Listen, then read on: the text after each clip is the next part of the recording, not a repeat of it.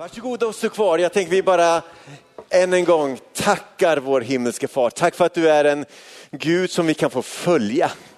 Herre, du har inte valt att vara en Gud som är långt borta, som vi inte kan nå. Du har valt att komma nära så att vi kan följa dig. Och jag ber att våra liv, Herre, skulle få kretsa kring dig. Du som skapat allt, du som är, har en plan för våra liv, du som är en alltigenom god Gud. Herre, vi ber att det är dig vi ska få följa med våra liv. För vi vet att det bästa vi kan göra av våra liv är att leva våra liv efter din vilja. Så Herre, vi tackar dig för att du är här. Herre, tala till oss. Amen. Varsågoda och sitt.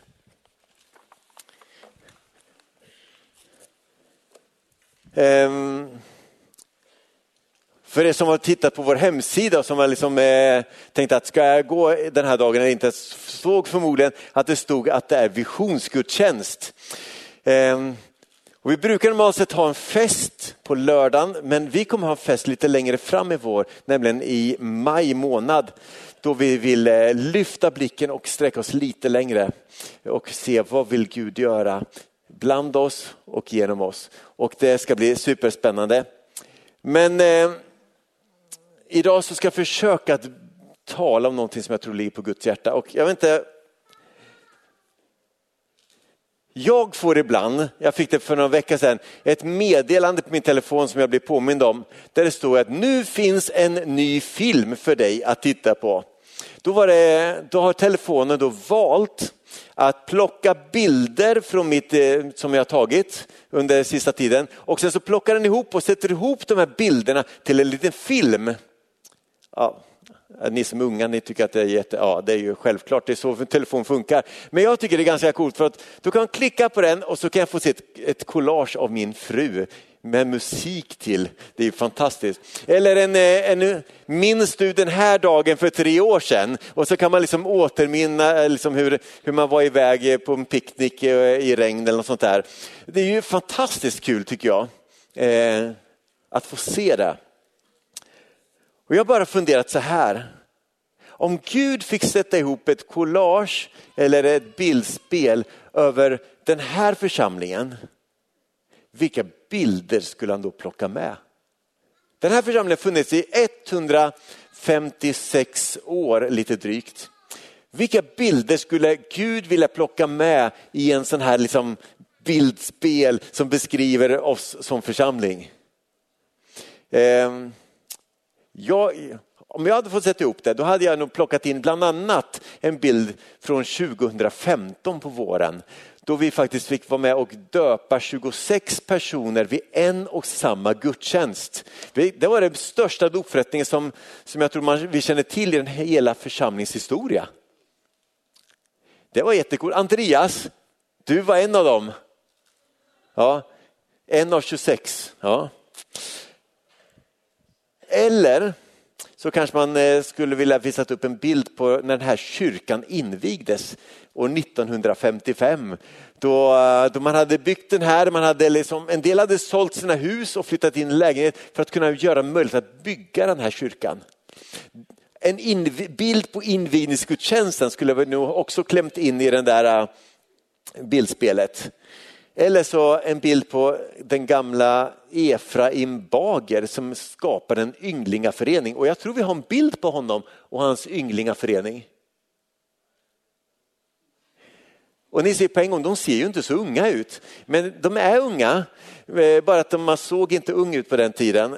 Man, hade, man klädde sig lite gubbigt. Eh, men Efraim Bager då, han, han var en eh, pastor i Karoli kyrka och han samlade ett gäng unga män. Och så läste de Bibeln tillsammans och så bad de. Och de fick en sån nöd att få se människor ta emot Jesus och lära känna Jesus. Så de startade liksom det som blev då eh, Malmö lutherska missionsförening år 1866. Som sen kom att bli Immanuelkyrkan tio år senare. En sån bild, eller kanske en bild på församlingen då den var som störst. Jag tror jag har en bild härifrån också. Som mest och som störst var Immanuelskyrkan, hade drygt 600 medlemmar eh, på storhetstiden. Sådär. Sådana typer av bilder skulle jag nu vilja slänga in. Men jag tror att Gud då skulle vilja slänga in några andra bilder också över församlingshistoria. Eh, en del av er minns Ninni Olsson. Eh, hon gick bort ett antal år sedan.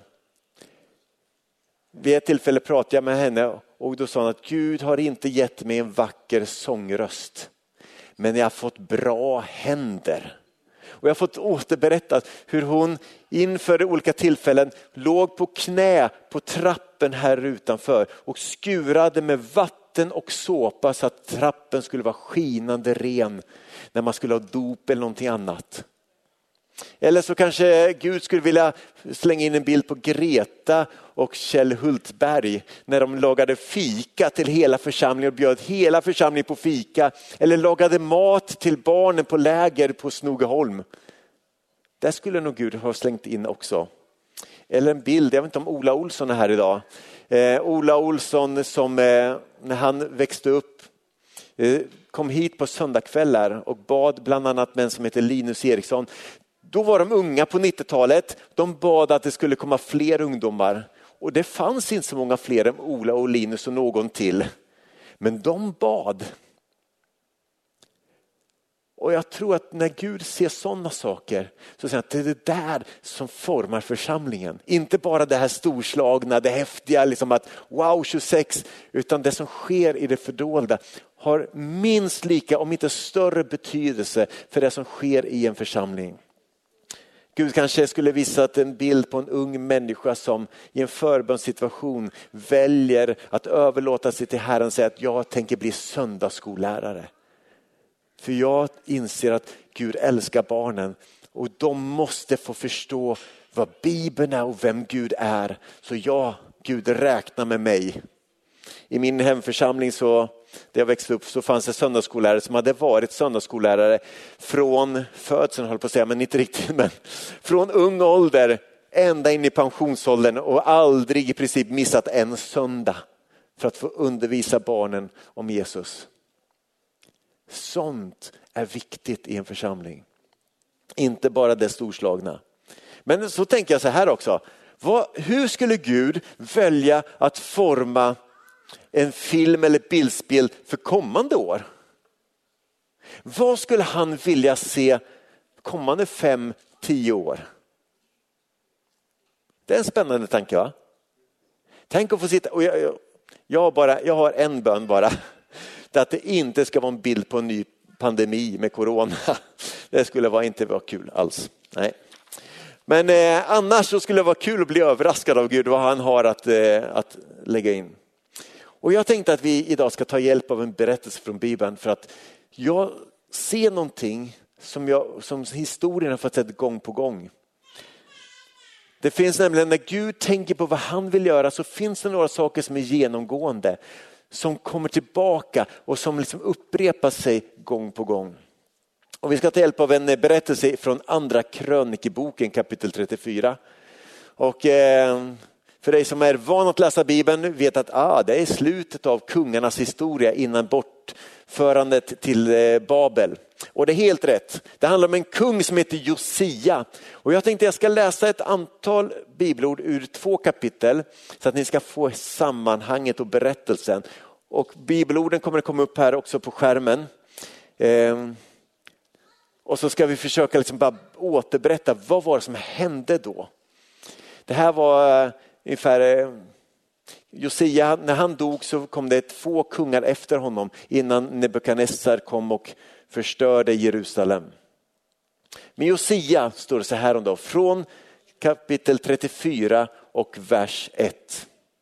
Josia, han var åtta år då han blev kung.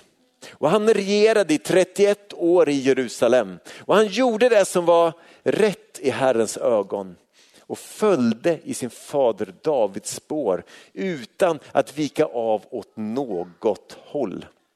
Och så står det då om Josia i vers 3, under sitt tolfte år, då var han alltså 20 va? Under sitt tolfte år började han att rena Juda och Jerusalem från offerplatser, asherapålar och snidade och gjutna gudabilder. Så när han hade vuxit upp så hade han sett att det här folket som vi tillhör, de följer inte Gud. De tror inte på den Gud som, som vi tror på i, här i Israel. Och han börjar liksom då 20 år börjar han resa land och rike runt och slå sönder avgudaaltare och han börjar rena landet. Vilket var nog en ganska tuff uppgift. Och sen då när han hade gjort det och var färdig med det så står det att man börjar samla in pengar, man börjar samla in silver för att återuppbygga templet och återrestaurera det. För man hade glömt bort Gud.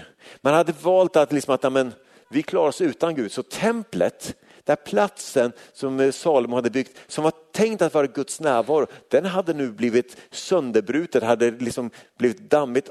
Alltså det, det hade gått flera hundra år. Och den här byggnaden hade liksom blivit så eftersatt. Och i vers 14 då i kapitel 34. När man tog fram silvret som hade kommit in till Herrens hus så fann prästen Hilkia boken med Herrens lag som hade givits genom Mose. Det vill säga första, andra, tredje, fjärde och femte Mosebok. De hittar de här bokrullarna och så tar han de här bokrullarna så går han med dem till kungen, till Josia och så börjar han att läsa. Och vad händer då? Jo, vers 19. När kungen hörde vad som stod i lagen så rev han sönder sina kläder.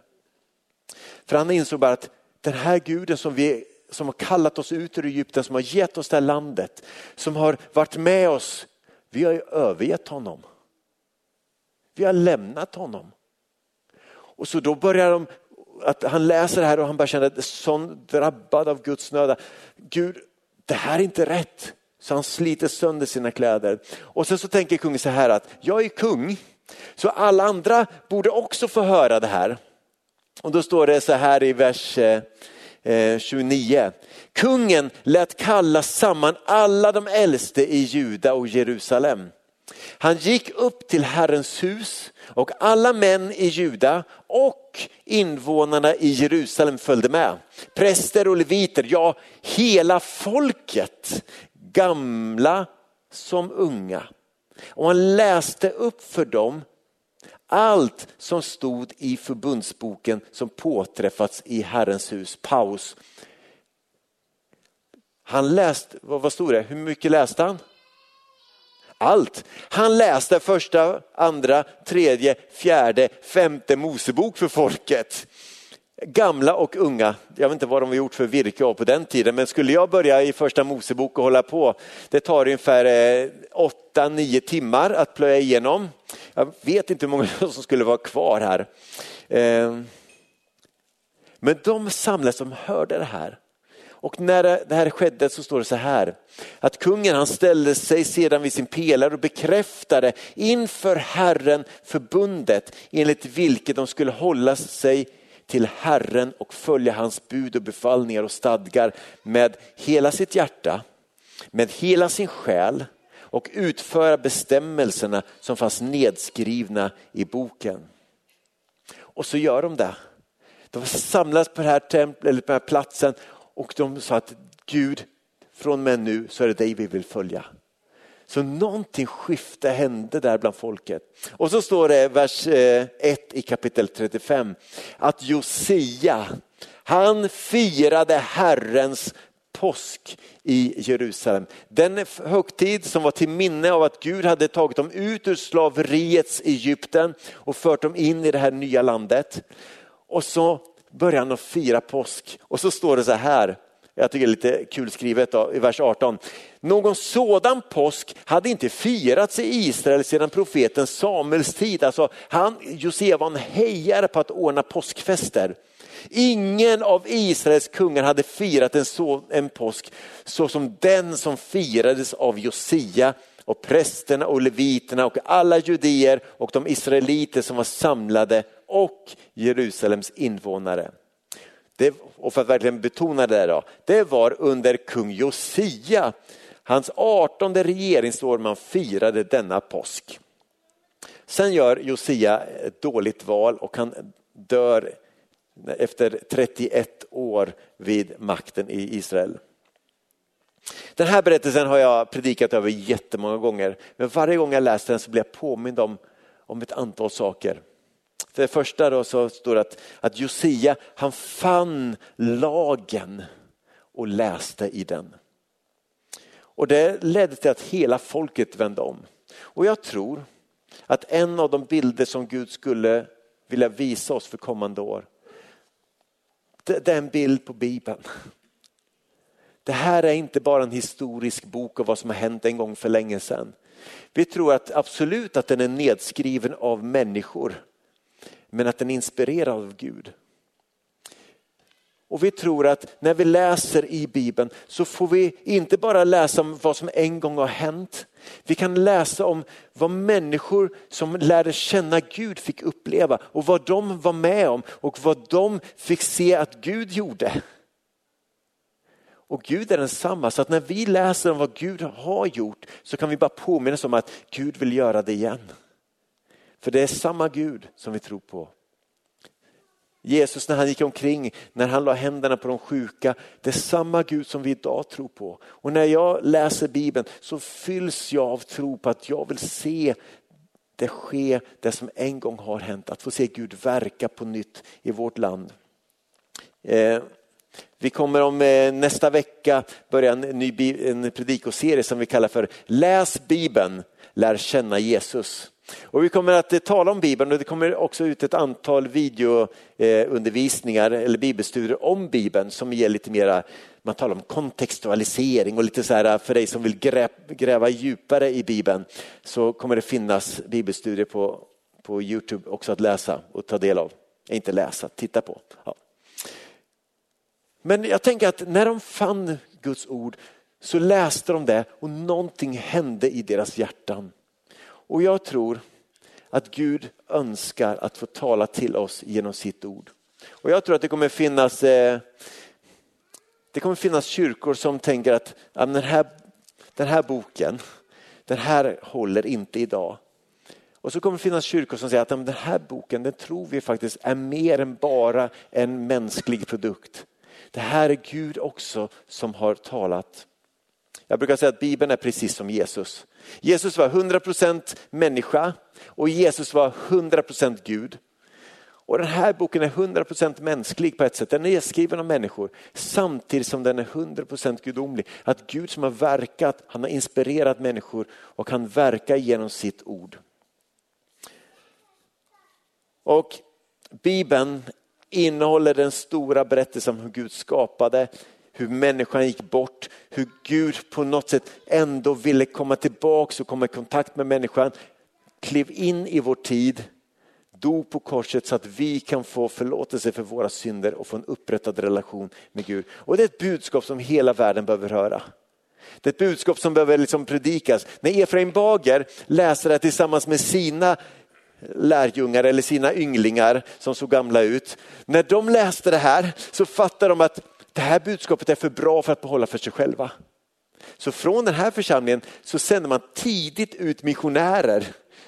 Inte bara till andra länder utan också i Skåne. Man planterade församlingar och startade söndagsskolor, man startade soppkök. För att man insåg att det här budskapet som vi har fått smaka på, det måste få berättas för fler. Och från Immanuelskyrkan har det sänts ut många missionärer över världen. Men vi tror inte på Fader, Son och helig skrift. Vi tror på Fader, Son och helig ande. Och det andra som man kan läsa om, om Josia, att eh, när han hade liksom läst så där så står det att de rensade templet och templet det var en plats för Guds närvaro. Det var i templet som Guds närvaro liksom var påtagligt närvarande. Så att när man gick till templet, när man bad sånt där så var Gud där. Och på samma sätt så tror jag att vi behöver göra plats för Guds närvaro i våra liv. Paulus han talar om att våra, våra liv, våra kroppar är ett tempel för den helige ande. Vi tror inte att Gud nu bor i vissa kyrkor och där, om man går till den kyrkan då får man möta Gud och om man går till den kyrkan eller reser till den där platsen, där får man möta Gud. Vi tror att Gud har valt att bo i människor. Han bor i mitt hjärta. Så jag är ett tempel när jag går omkring. Så när Jonas Magnusson träffar på mig så träffar han också Gud som bor i mig. Och jag träffar Gud som bor i Jonas. Vilket innebär att, att när, jag, när jag och Jonas möts så kan Gud finnas där mitt ibland oss och Gud kan tala och han kan verka. Och jag längtar efter att vi ska vara en församling där vi röjer undan och bereder plats för Guds närvaro. Där Gud får verka både i mitt liv men också i våras liv tillsammans. Och församlingen, hur bräcklig den än är, hur, hur ofullkomlig den än kan verka. När vi, om vi vänder oss om och tittar på varandra tänker vi att kan, kan det här verkligen vara Guds plan för mänskligheten? Så är den det. För Gud har valt att bo i människor. Och när människor tillsammans säger att vi vill visa världen vem han är, så är Gud med och han är verksam. Så den heliga ande är Guds närvaro på jorden genom mitt liv och genom våra liv tillsammans idag. Den helige ande vill ge oss gåvor. Han vill eh, låta våra liv bära frukt. Han eh, vill tala till oss. Han vill tala genom oss. Och när man läser apostlärningarna så är det ständigt uttryck som det här som kommer tillbaka. Att de uppfylldes alla av helig ande eller ledda av anden så gick de. Eller då de hade slutat att be så skakade marken där de var församlade och alla fylldes eller uppfylldes av helig ande. Eller ett annat ställe står att de uppfylldes allt mer av glädje och helig ande. Och så står det på ett ställe att anden talade till dem och sa. Jag önskar att vi ska ha en församling där allt det där är sant. Där vi kan säga att anden har talat, Gud har rört, anden rörde vid oss. Guds närvaro fanns här, men anden har aldrig getts så att vi ska få det mysigt och trevligt och lite härlig gemenskap, lite fredagsmys med anden. Anden ges för att vi ska få kraft att berätta om honom, att utvidga Guds rike, att få visa världen vem Jesus är. Inte för att jag ska känna att oh, nu fick jag lite energi till att klara en vecka igen. Anden vill ge oss kraft att vara hans vittnen. Jag älskar, vi tillhör ett samfund som heter EFK, Evangeliska Frikyrkan. De har en liten häfte som heter Tro och självförståelsedokument. Eh, härlig titel på ett dokument. Men där står det så här i den, lyssna jag tycker det här är riktigt bra. Utan den helige ande är Gud avlägsen. Stannar Kristus i det förflutna? Blir evangeliet tomma ord? Är församlingen bara en organisation? Mission blir propaganda och gudstjänsten en gruppterapi. Och ibland så kan jag hamna där att en del uttrycker att ja, men, gå till kyrkan, ja men det är bara, vad händer? Men när anden får komma så kan det bli någonting annat. Och jag längtar efter att precis som för Josia att få bereda plats för Guds ande, Guds närvaro när vi möts. I tillbedjan men kanske framför allt i våra egna hjärtan. Att mitt hjärta får bli en plats där Gud och hans närvaro får vara påtagligt närvarande. Den helige ande gör skillnaden. Han ger oss förmågan att leva ett liv, leva det liv som Gud har kallat oss att leva. Och när vi läser om Jesus så står det gång på gång och vi kan få se hur han levde sitt liv i den helige andes styrka och kraft. Och vidare och slutligen här i berättelsen om Josia så står det om hur, hur folket samlades, hög som låg ung och gammal. Man samlades allihopa, alla Jerusalems invånare samlades på den här platsen liksom där de läste ordet. Och jag tror att en tredje bild Gud skulle vilja visa för oss. Den plats där vi, en bild när vi står tillsammans.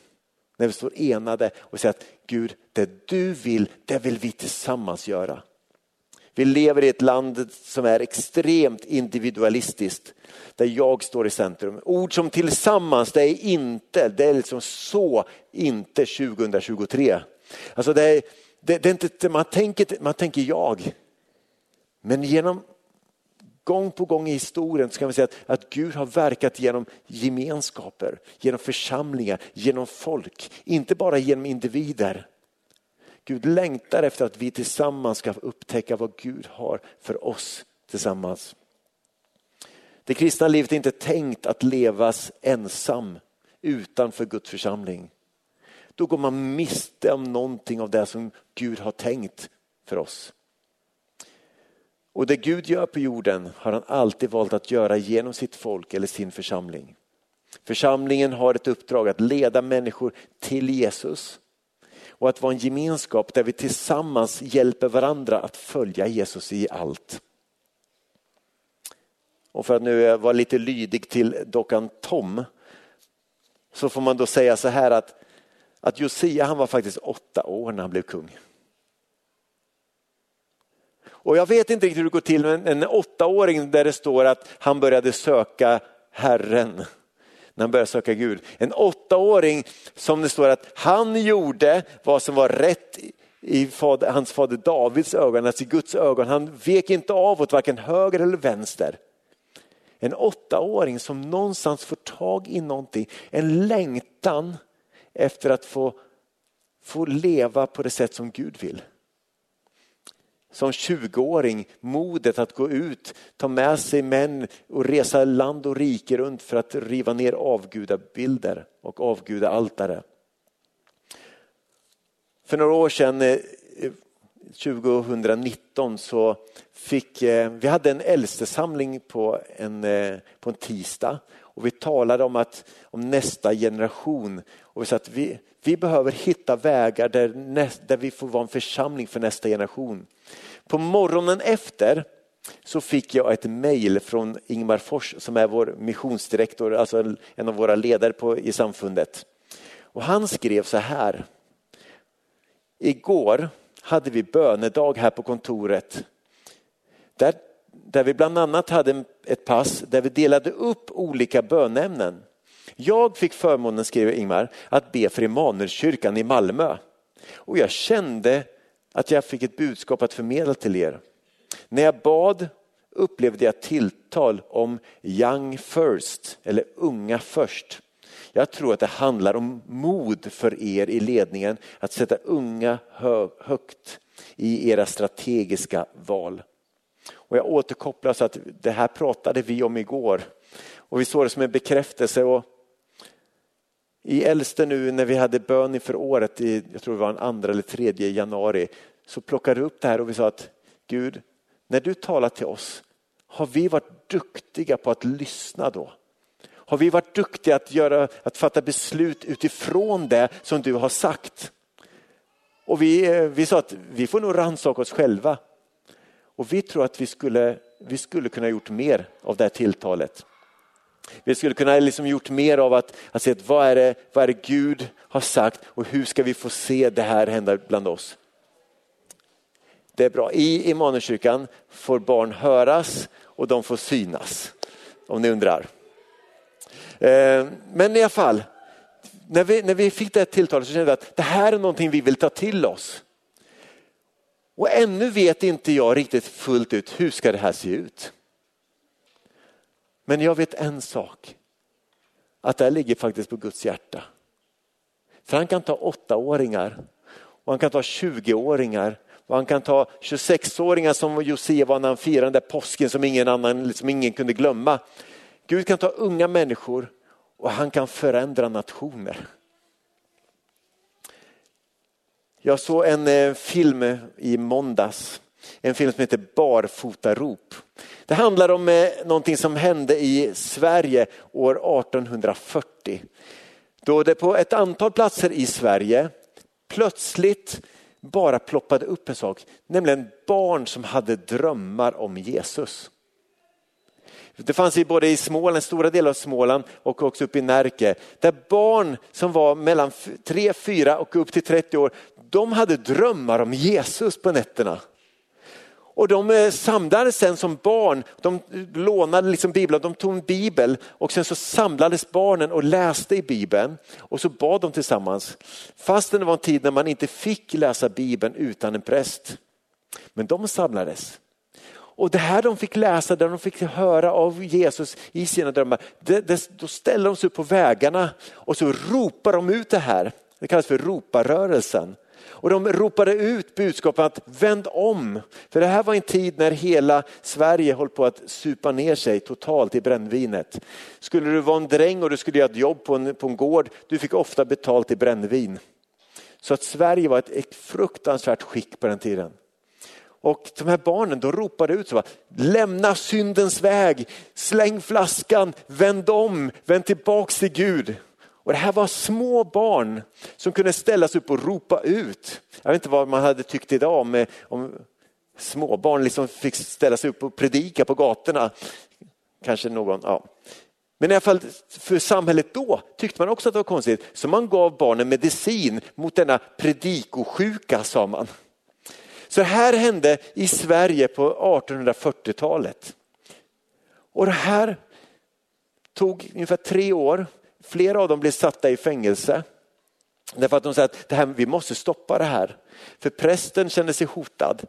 Men ett antal år senare, på 1860-talet, så skedde någonting. Av det som hade hänt på 1840-talet bland barnen ploppade nu upp och en folkväckelse i vårt land började. Vilket gjorde att Sverige gick från ett land som var ett av världens absolut fattigaste länder där man höll på att supa ner sig och svälta ihjäl. Till att bli ett land där man upptäckte vem Gud är på nytt. Folkväckelsen drog in och kvinnor fick rösträtt. Man började värdera barn annorlunda. Det blev en nykterhetsrörelse. Så mycket av sin grund i det som hände då, det som har sitt ursprung här som skedde på 1840-talet bland barnen. Och jag tror att Gud kan göra saker i en ung generation som kommer få spilla över och få konsekvenser för, för framtiden. Och vårt land är inte detsamma.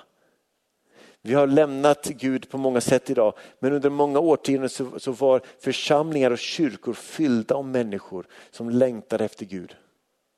Och Gud kan göra det igen. Och jag tror att han kommer använda en ung generation för att göra det. För det har han alltid gjort och det har det sätt som han har verkat genom historien. Han använde Josia när han var åtta år. Kung David han var inte gammal när han först liksom gav sig ut för att möta Goliat. Och det står sen avslutningsvis om Josia att han firade påsk. Påsken är den största händelsen för, för Israels folk. de har firat hur slaveriets Egypten lämnades bakom och man fick leva in som fria in i ett nytt land. Vi firar påsk till minne av Jesus, hur han befriat oss som mänsklighet från syndens slaveri och gör oss rena och fria till att få en upprättad relation med Gud själv. Och jag tror att vi behöver, ja, på ett sätt borde vi bli pingstvänner allihopa där vi, där vi är uppfyllda av anden. Men kanske framförallt borde vi bli påskvänner som lever i det budskapet om att Jesus Kristus dog på korset för vår skull. Så att vi kan få en upprättad relation med Gud på nytt. Så vi behöver vara en församling och jag tror att Gud skulle vilja se bilder på hur vi läser ordet hur vi gör plats för den helige ande både i våra liv men också tillsammans. Hur vi står tillsammans och hur vi får vara en församling där vi ger de unga utrymme att få lära känna Gud och få tjäna honom. Och det kanske inte blir på det sätt som vi tycker. Jag, är ju, jag, jag, är ju, jag höjer medelåldern i den här församlingen. Men nästa generation de möter helt, en helt annan värld än vad jag gjorde när jag var ung. Och vi behöver hitta vägar. Hur kan vi rusta en ung generation till att leva liv för Jesus? Och jag tror att det är ett ord som vi behöver ta till oss och jobba med. Och som äldste så kommer vi samtala om vad har Gud sagt tillbaka i tiden och vad tror vi ligger fast och vad gör vi av det? Vi kan väl skylla på pandemin och två år av stiltje men det är ingen ursäkt. Vi behöver vända om och säga Gud, vad har du sagt? Och hjälp oss att följa dig i allt. Och det landar till slut i våra liv. Får ordet en plats i ditt liv? Får anden plats med sin närvaro att få göra det han vill i ditt liv? Är du på den plats där Jesus vill ha dig?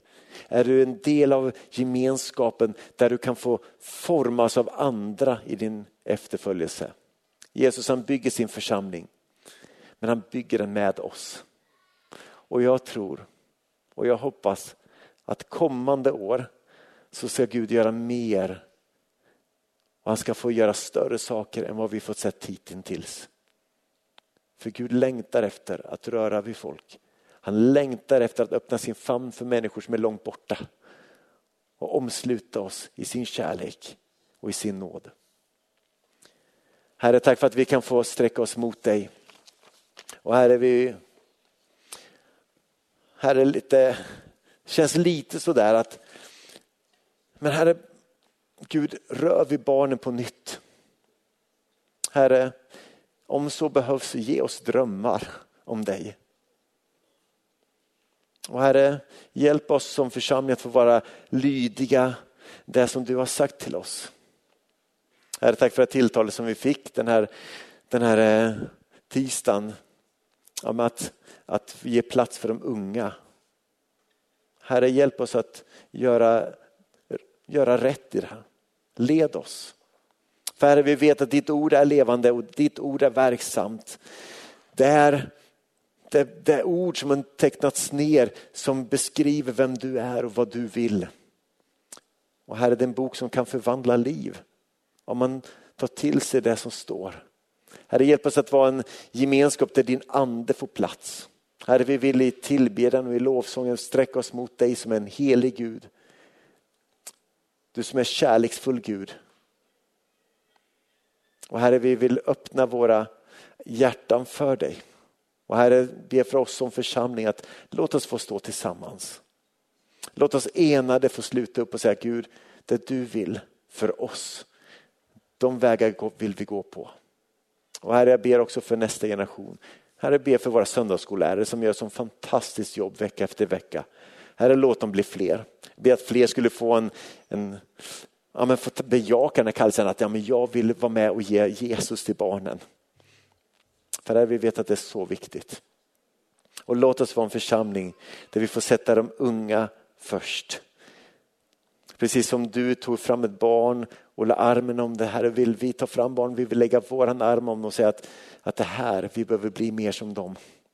Tack för att barnens tro kan få gå före. Så hjälp oss där Herre. Hjälp oss som föräldrar, hjälp oss som ledare, hjälp oss som församling att få vara med och få ge dig Jesus till barnen i den här tiden. Tack för våra ungdomar. Tack för att du vill förvandla deras hjärtan. Gud, gör dem modiga att våga stå upp. Att våga stå upp för dig och få våga få vittna om dig. Och Herre, jag ber om unga som vågar kliva fram och säga att men hallå, nu vill jag vara med och jag vill dra, jag vill kämpa, jag vill stå i fronten i det som Gud vill göra i vår tid. Herre, så vi tackar dig för att du är en alltigenom god Gud. Och tack för att det du gjorde genom Josia på den tiden kan få hända nu i den här tiden. Amen.